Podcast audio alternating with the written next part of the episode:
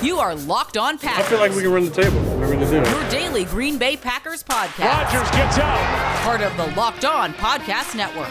floats it. Your team Cobb, every day. touchdown! You are Locked On Packers, Podcast Network, your team every day. I'm Peter Bukowski, and I cover the Packers for The Leap, a newsletter I would love for you to subscribe to. You can follow me on Twitter at Peter underscore Bukowski. Follow the podcast on Twitter at Locked On Packers. Like us on Facebook. Subscribe to the podcast on iTunes, on Spotify, on Google Podcasts, wherever you get podcasts, you will find Locked On Packers, the number one Packers podcast on the internet, and the show for fans who know what happened. They want to know why and how. Today on the show for Expert Tuesday, my pal and America's guest, Jason Hirschhorn, my co founder at The Leap, a newsletter I would love for you to subscribe to at theleap.substack.com. And of course, just an all around good guy, a smart guy, and his video debut. So be kind. And uh, we are going to get into everything related to week one, any lingering thoughts we have there before we push forward into week four. Did I say week one? Week three, Sunday night football into week four. Before we get to that, I wrote a piece for The Leap today, a newsletter I would love for you to subscribe to. And it was about really what I what I felt like was getting to the bottom of this game because when I looked at the final score, I felt like this was a game that was not nearly as close as the final score. I mean, not nearly as close as the final score indicated. And so I, I, I dug into it a little bit more. And there were two big reasons why I felt like th- this game was not, ended up not being as close as, or being closer than the final score because the numbers can lie. The scoreboard can and often does lie. And in this case, there were two things driving it penalties and third and long conversions. Situationally, the Packers got a little bit unlucky, and the 49ers were awesome. Seven of 11 on third downs. Let's start with the baseline, though. The performance that the Packers put together. Okay. They hold the 49ers rushing offense to 3.2 yards a carry. This was supposed to be a game where the Packers were going to get trucked. They were going to get run over by this 49ers rushing attack. Trey Sermon, it didn't matter. It didn't matter who was going to be back there. They were going to get run over. Trent Williams and Alex Mack and this offensive line, plus Kyle Shanahan, George Kittle, all these guys, they were going to do what they've been doing to the Packers for years, right? Nah, it's really not years, but that's how it feels because of how 2019 went. The Packers' run defense was excellent. Pass rush, they blitzed more aggressively. They hit Jimmy Garoppolo 11 times in this game. They held him to 6.4 yards per attempt and they forced him into two turnovers. De'Vondre Campbell almost had another interception. And this was a game where Green Bay, it felt like, could have forced three or four turnovers. They held the 49ers to 4.6 yards per play. The Packers, on the other hand, put up six yards per play. That gap, 1.4 net yards per play. Net yards is one of those stats that I love that that is an indicator for how good a team is and how good a team is going to be moving forward. Net yards per play. This is this is long held as the one of the gold standards in gambling, for example. You want to figure out how good a team really is, look at net yards per play. 1.4 net yards per play is a huge number. Last year, the best team in the league had a net yard per play average of one. One. So 1.4 would have been the best mark in the league. The Packers were play to play extremely, extremely good in this game on both sides of the ball. But here's what happened the 49ers converted 7 of 11, as I mentioned. They converted a third and four on a four yard pass to Deebo Samuel that Darnell Savage almost not only broke up but intercepted. They had a third and five by a penalty in the red zone on an incomplete pass that Eric Stokes, I don't need to relitigate this. I did not think it was a very good call, but I, I understand why it was called Tough call on Eric Stokes. Third and five sets up the touchdown at the end of the first half. A penalty that extended a drive set up a touchdown that would have been a stop. They had a third and five, and it ends up being a touchdown. They had a third and goal, ends up being a touchdown. Now, now in the second half, third and nine, they get a 16 yard play to Deebo Samuel. Third and eight, they get an eight yard touchdown to Brandon Aiyuk. Third and 14, a phantom DPI call by penalty. That drive ends in a touchdown. Third and 10, they get a 39 yard pass to George Kittle. Third and 10, they get a 12 yard pass to Deebo Samuel. Those are both on the final drive for the 49ers of the game. And you just aren't going to win games converting third and eight or more. Five of their seven third down conversions were third and eight or better. And one of them was by penalty. They got another third down conversion by penalty. That means six of their seven conversions were either by penalty or in third and long situations. We talked about this a little bit last week with the offense. I said, not everything is fixed because they converted some third and longs. Those things are just not sustainable. They had some penalties, just not sustainable. You cannot win that way regularly. So to me, defensively, you're going to look at the scoreboard 28 points. That's a lot. Couldn't get stops when they needed them. That's that's a bummer. Situationally, couldn't keep the 49ers from scoring in the red zone. Penalties were a big factor, third and long. And third and long plays where they had Jimmy Garoppolo done. I mean, that that Deebo Samuel conversion, they have Kenny Clark has him dead to rights, is about to take his head off. Jimmy G makes a nice play to Deebo Samuel, who makes a contested catch over Jaire Alexander. The third and eight in the red zone. They've got a seven man pressure against a seven man protection. Joe Barry brings Oren Burks off the backside. He is running free. Seven man pressure versus seven man protection. You should have that blocked up. They get a free runner at the quarterback, and Jimmy G stares down the barrel of the proverbial gun and makes the throw on the seven route to the corner and in front of Jaire Alexander. You've got your best corner. I mean, this is the best case scenario for your defense. You create pressure, you get a free runner at the quarterback on third down, and you make the quarterback throw at your best defensive player, your best cornerback. He can't make the play. Brandon Aiyuk runs a spectacular route. It is a terrific play for Jimmy G to hang in there and make a throw. But when you get pressured as much as Jimmy G did, you're going to make mistakes. The interception, the fumble, the near other interception to De'Vondre Campbell on third and one. The Packers disguise pre snap, double A gap blitz look. Jimmy G thinks they're coming. They back out of it, but he immediately feels Rashan Gary off the edge because he wins to the corner. He gets the ball out faster than he wants to. It goes right to De'Vondre Campbell. He's got to jump up a little bit. I'm sure he would tell you he needs to make the catch. It would have been a very nice play if he made it, but uh, it was an incomplete pass, and and the 49ers have to punt. There were two third and shorts at least where I was like, why are the 49ers not going for this? I don't understand it, but they didn't. I'm not going to argue. God bless him, Kyle Shanahan, you do you, guy. I thought Trey Lance could have played more, especially in those third, fourth down situations. Like wh- that's what you have him for. Why are you not using him? I don't. I don't quite understand why that's that's happening. But look, not not my fault, not my thing, not my show. You can go listen to Locked On 49ers for that. Not my chair, not my problem. That's what I say. No way. No way. So Green Bay, I thought defensively played they played better than the final numbers will indicate. Now, does that mean everything is fixed? No. No. There were still issues in coverage. Um, there were still too many times when the, the four man rush did not get home. I appreciated the willingness to show pressure and show different kinds of looks, to, to show six man pressure and rush four, to create free rushers in the blitzing game. And on third down, Joe Barry he heated them up.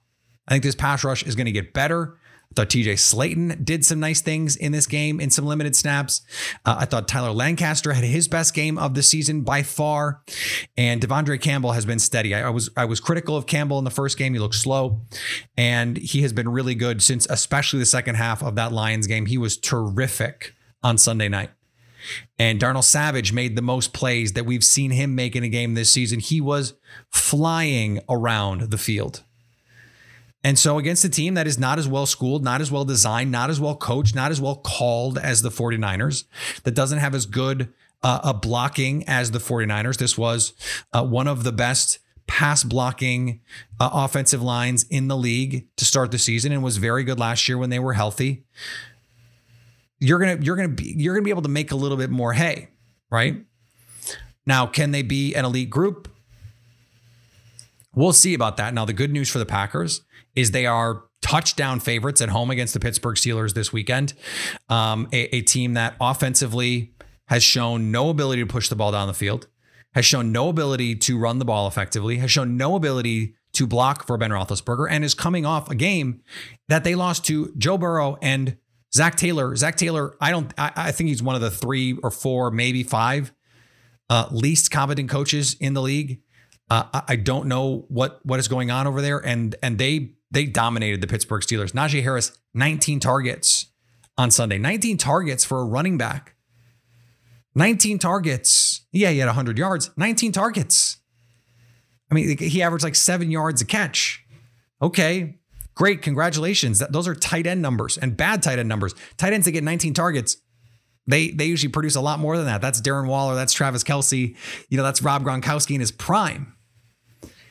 This offense, I think, is is a, a, a very good opportunity for this Packers defense to continue to make strides. We've seen incremental progress. Week one, disaster.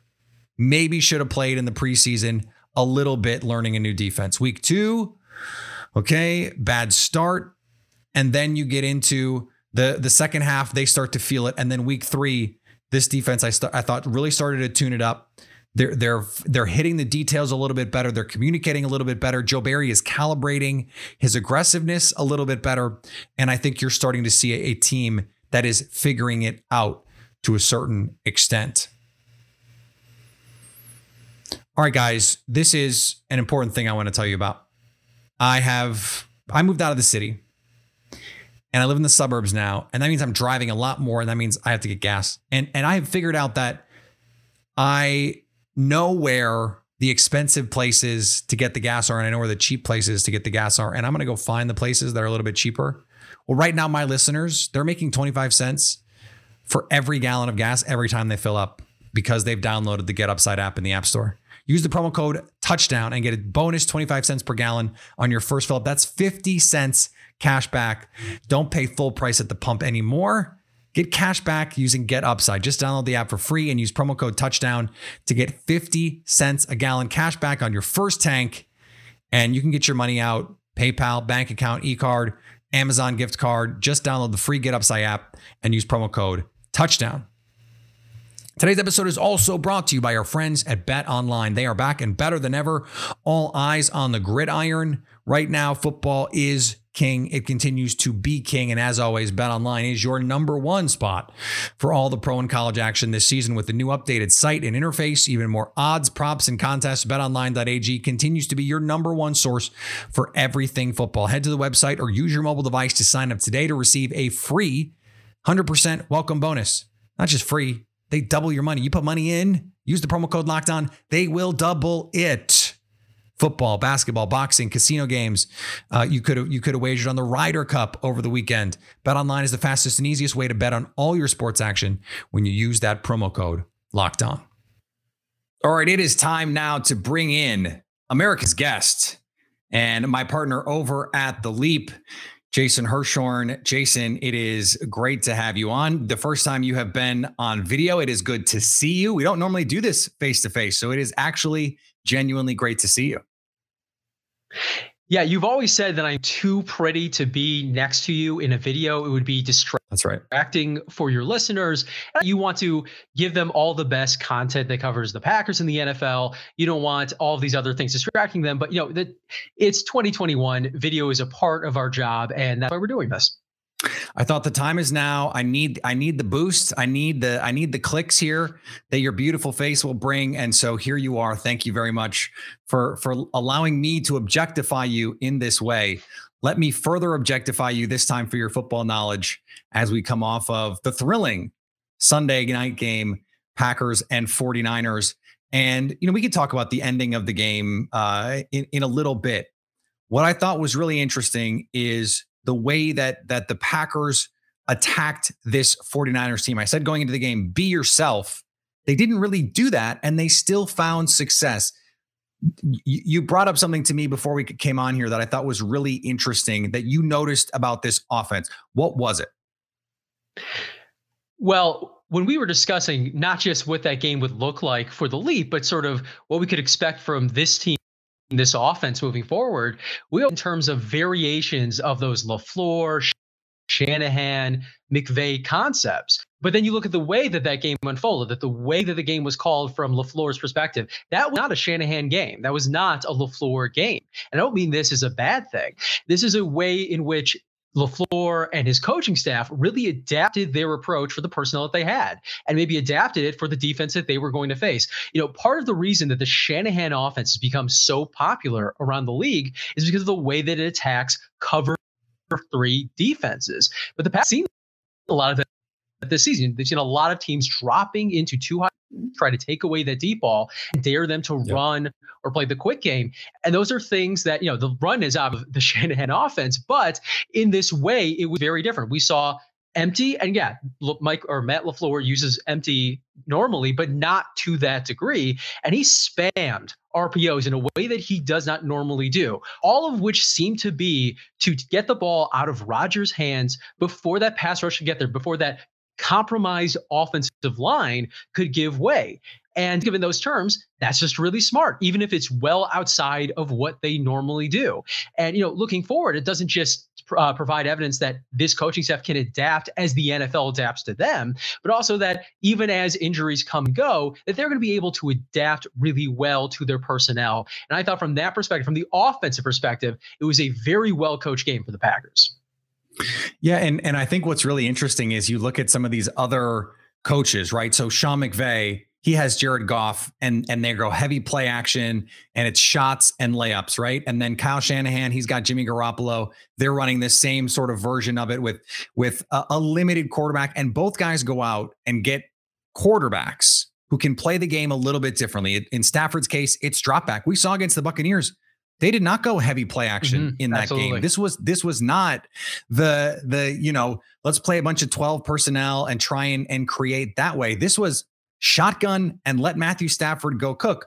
We don't know quite what the offense with Trey Lance is going to look like, but we think it's going to mean a lot more quarterback runs, a lot more shots down the field, and it is a different way to play. They understand that this is going to require some of those changes, and the Packers making changes that really play to a lot of Aaron Rodgers' strengths. I, I wonder, though, when you look at the way that, let's say, a team like Tampa wants to attack them, and when they're able to create pressure, when they're able to get pressure with four, especially, um, do you think these kinds of changes, the go to empty, because they did that in the NFC Championship game too, and they struggled mm-hmm. to get that front blocked. Are they going to need more more counters than this to beat a team like the Rams this season, the Buccaneers this season? Yeah, I think the answer to that is yes, because when you go as much empty as the Packers did, usually that that has, ends up with the defense really going into zone and sitting on those routes to take those quick passes away. If you look at the Bears game the same weekend, they went to a lot of empty too, and that's the way that they were defended. That's why that offense had one of the worst days in recent NFL history. So it's not just that going to empty automatically cures that issue, just going to quick game and those quick RPO passes. It is the way that you implement those things because the Packers didn't use much play action at all. I think it was single digit play action, like true play action drops.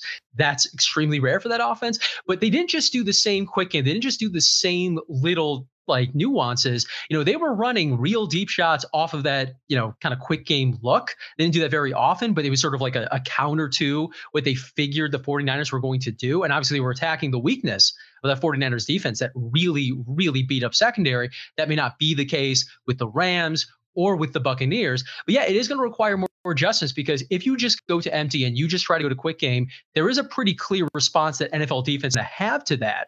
And so this is the first evolution of what LaFleur is going to have to do with that offense. And there's going to, but that's the case in any season. And it is, again, a good indication that LaFleur and his coaching staff are able to make those adjustments in this instance and that they have the personnel to do it because it's one thing for the coaches mm-hmm. to say oh yeah we know how to counter this and it's another thing for the players to be in a position to actually make those plays work. We saw marquez Valdes-Scantling get more involved allen lazard get more involved almost by necessity because of the mismatches they were able to create. Let's flip sides of the ball here jason. Um, I-, I thought there were some promising things from joe barry. I liked the aggressiveness. He was a lot more uh, mysterious in pre-snap disguises. I thought brought more pressure what did you see from Joe Barry in this game? The bringing more pressure was probably the most noticeable difference. We saw that in week two during the second half. That yep. seemed to be the big adjustment that they made and brought that into this game. What I think, though, is still ultimately concerning is the Packers offense spotted them basically at halftime with a 17 point lead. And obviously, the, the kick return that set up that touchdown mm. is not Joe Barry's fault. That's a special teams issue. That's something the Packers are probably going to have to deal with most of the year. But that you cannot put on Barry. However, you still spot them with a, a double digit lead going half. And they completely ruined that. You know, it wasn't over a single possession, but you saw that the 49ers figured something out. They figured out a way to move the ball. And that's really problematic when you consider that they were that the 49ers were pretty one-dimensional. That run, the run offense was not working for them in any single way. Even the, the George Kittle jet sweep, which was very creative. It's a good way of trying to get one of your best players the easier way to do Love it. That. It still was really, really hard for them to run the ball. And even with intentional offense and even with Jimmy Garoppolo inventing new ways to move football, I think that's probably the most charitable way that I can put it. they were still able to find the holes in the Packers defense. And the Packers defense was able to create more more pressure than they have the first two games. And there were breakdowns. So I- until we see otherwise, you have to look at this Joe Barry defense as a problem. Za'Darius Smith presumably back that will help things. It'll certainly help things with the pass rush. It's such a defense, especially one that does not intend to blitz very often. But those coverage breakdowns, those miscommunications are going to be something that we have to monitor pretty much the entire season. You know, maybe as Eric Stokes gets more experience and fewer of those breakdowns happen, that's going to help. But it's not just going to be one or two things. I mean, this is a question of can this defense over the course of an entire game get to competent, not even great? And the expectations for the unit were much higher entering the season. What what has your impression been of Eric Stokes through two games here? His first game as a starter, although really, I, I think you can make the case against against the Lions. At, at the very least, he was their preferred boundary corner guy in nickel. What has what have you seen from him through two games? That's an important distinction, right? That he's been the preferred guy on the boundary for basically the last six quarters. And that's very good that they trust him in those situations. Now he has that speed that's going to help with a lot of those things. And he has seems to have the awareness to use the sideline to his advantage. The big problems for him right now, and this is the case for a lot of rookie corners, even extremely talented ones, is that he's over aggressive. But you can deal with over aggressive in the way that he is. He, he's over aggressive in terms of you know close quarters contact he's not over aggressive in terms of oh that guy just made a cut. I need to go grab him. You know that was the issue with josh jackson that even yep, though that's a different kind of aggression yeah, even though it's a different kind of aggression, that's something that's a lot harder to coach out of those cornerbacks. Eric Stokes' issues, they still need to be corrected, but we've seen that kind of problem be corrected over the course of even a rookie season, let alone over a career. So overall, the Packers look at Eric Stokes' first three games, at least two and a half games. He didn't really play that much in that first one, but I think they look at it as being very promising, and they need it to be right because Kevin King was not available, and even if he is, you know that is not a long term solution. Uh, Stoll missed time with an injury. He will presumably be okay, but you know that's he's gotten dinged up before. So they don't have a lot of depth beyond those top four guys and really top three, considering that he appears to be, you know, he's being phased out, it seems. So yeah, they need Stokes to play. They need him to play well, and they need him to play well now. So speaking of rookies needing to play and needing to play well now, the Packers offensive line on Sunday night. We knew Josh Myers going in, going to be the, the starter, rookie center. We knew Royce Newman going in was going to be the starter, rookie right guard. But then we get this kind of crazy report from from Ian Rapoport that Yosh Nijman is going to be the starter at left tackle rather than, you know, get a, a, little crazy with some of the the different machinations that they can get into. Move Billy Turner to left tackle. Dennis Kelly plays right tackle. Leave Billy Turner where he is. Play Dennis Kelly. How surprised were you when we when we let's get to the quality of the play in a second? How surprised were you when we saw that report at first? Well, you can't say it was shocking. This was a possibility that we all considered was possible. It was not an A, I think, from the perspective of those who covered the team, as Yosh Nijman has barely played in the regular season, at least not from right. scrimmage. That doesn't mean that he can't do those things. I mean, we we saw how he played on Sunday, but Billy Turner has flipped over to left tackle.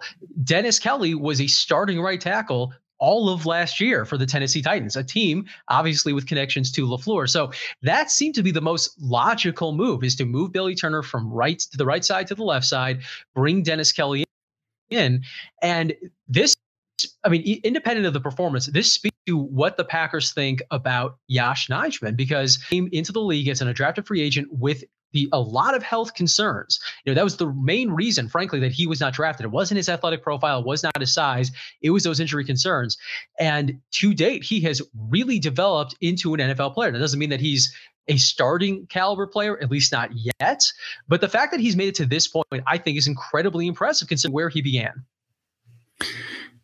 when we when we were watching the game live, you know, the, the Packers were able to get a, a, lot of help for for Yosh in terms of it, the way that he was able to handle Nick Bosa, Marcedes Lewis, um, had had some key blocks. Big Bob Tonyan leveled him on a, on a chip block. Uh, Allen Lazard, I would say, got in his way is the most generous way to describe what what he did uh, on the Aaron Jones touchdown. But they they for the most part did not have to send a bunch of help. We talked about their ability to play out of empty I mean, for them to say, "Hey, we're gonna pay, we're gonna play five man protection on the road with two rookie starters and one undrafted free agent who's really our third string tackle." I thought that was a a gutsy play call, and the way that I phrased it in our newsletter from from Monday on the Leap was it was gutsy because it worked. Had it not worked, we would have gone. It would have been a, a WTF situation. So uh, just the execution of it what were your impressions of, of how the offensive line played on Sunday night? Yeah, there's a fine line be- between clever and stupid, right? Like it worked, and that is going to certainly embolden them to take this approach moving forward if Elgton Jenkins is not available for week four or beyond that. But you know, they mitigated the issue through play calling. And then the other thing that we have to talk about that we really haven't is they mitigated it through Aaron Rodgers, right? Like right. if you even put an above average starter in that situation, you know, that approach could still work, but it's not going to work as well as it did on Sunday. Aaron Rodgers mitigated a lot of those problems. You know, he mitigates a lot of problems for an offense in terms of personnel. That's Turns how out. good he is. Yeah, as, as, it turns out, the reigning MVP is good at playing football. So he took a lot off the offensive line's plate. The play calling took a lot off the offensive line line's plate. And yeah, they went strong left often, you know, to get Marcedes Lewis there, to get, you know, that, that wham block that you were describing from Robert Tonyan, maybe the best block I've ever seen him throw, uh, which, you know, it, it's an improving part of his game. That's certainly good to see from him. But yeah, the play calling and Rodgers were the big reasons I think this approach worked, given that Nick Bosa was across the line of scrimmage. You know, against other defenses, they may not have to do that even if Yosh Nijman is there. I, but again, they looked at the opponent. They knew how that opponent was going to attack them in the trenches, and they came with a game plan that mitigated it. And it was a risky one, but you can understand, having seen the way they pulled it off, why they went with that approach. So as we push this forward here, and as we finish up, um, as we as we look at the rest of the season, you and I talked about this uh, I don't think it was immediately after the Lions game, but but you know, just sort of in the in the following days after that, we were just sort of talking and like, okay, at what point do we start to say week one for the Packers is just kind of some fluky stuff? I don't think we're there yet. Two games does not does not prove that week one was just this this weird thing. How how close for you are we, or are we there at all? I think we can have a nuanced version of this discussion for the Packers offense. No, we cannot. I do think that you can. It's talk radio. I think Jason. you can just. you know, you are the the sports talk professional, and I am the novice here. But look, you look at it from the perspective of the Packers offense, I think you can view those four quarters as an anomaly for the Packers defense, we've seen those issues continue to crop up. So hmm. neither answer is definitive, but based on what we've seen from this offense over the course of the past two seasons and change, because this is a continuation of the LaFleur Rodgers approach, you can feel pretty good about that. Because, you know, outside those four quarters and really that slow start against Detroit, they have been the offense you expect them to be, at least within the right. range of reasonable outcomes.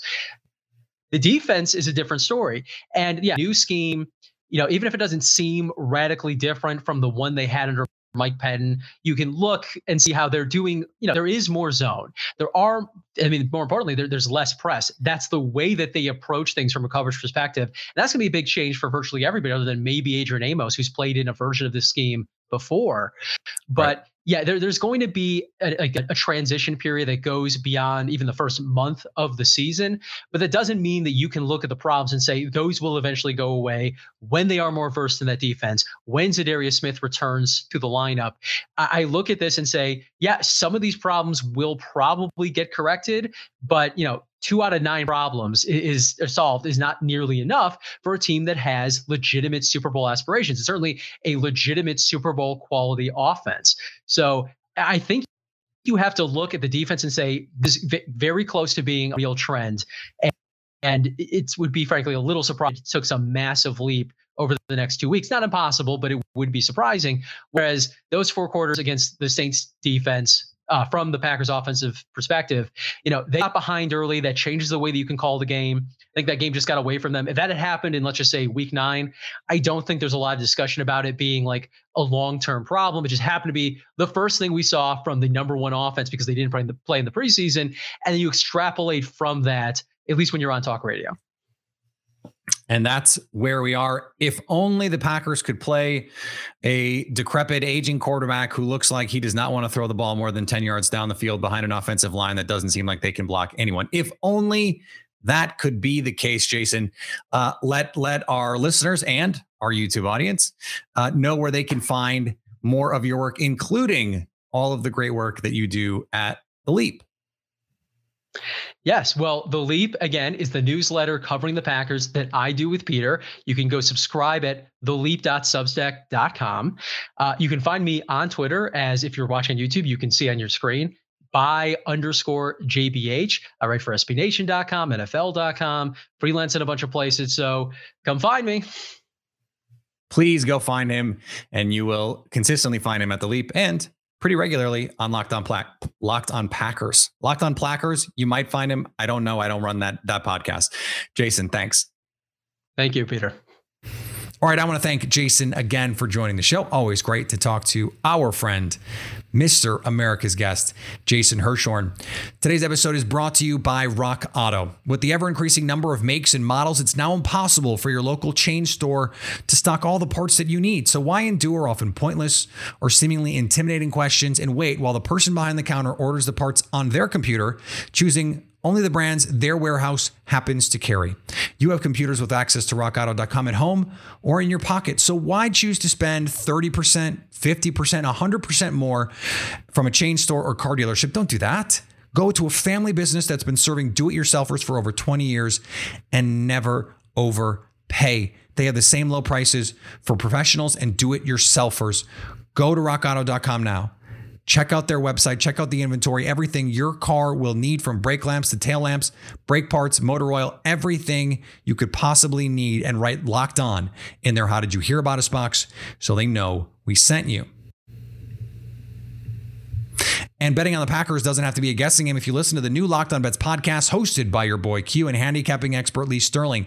Get daily picks, blowout specials, wrong team favored picks, and Lee Sterling's lock of the day. Follow the Locked On Bets podcast brought to you by betonline.ag, wherever you get podcasts. All right, we're going to be back tomorrow. Lily Zhao here for everyone's favorite game. How you doing? Uh, we have our crossover Thursday. My buddy Chris Carter will be here from Locked On Steelers, and we will be live again on Friday.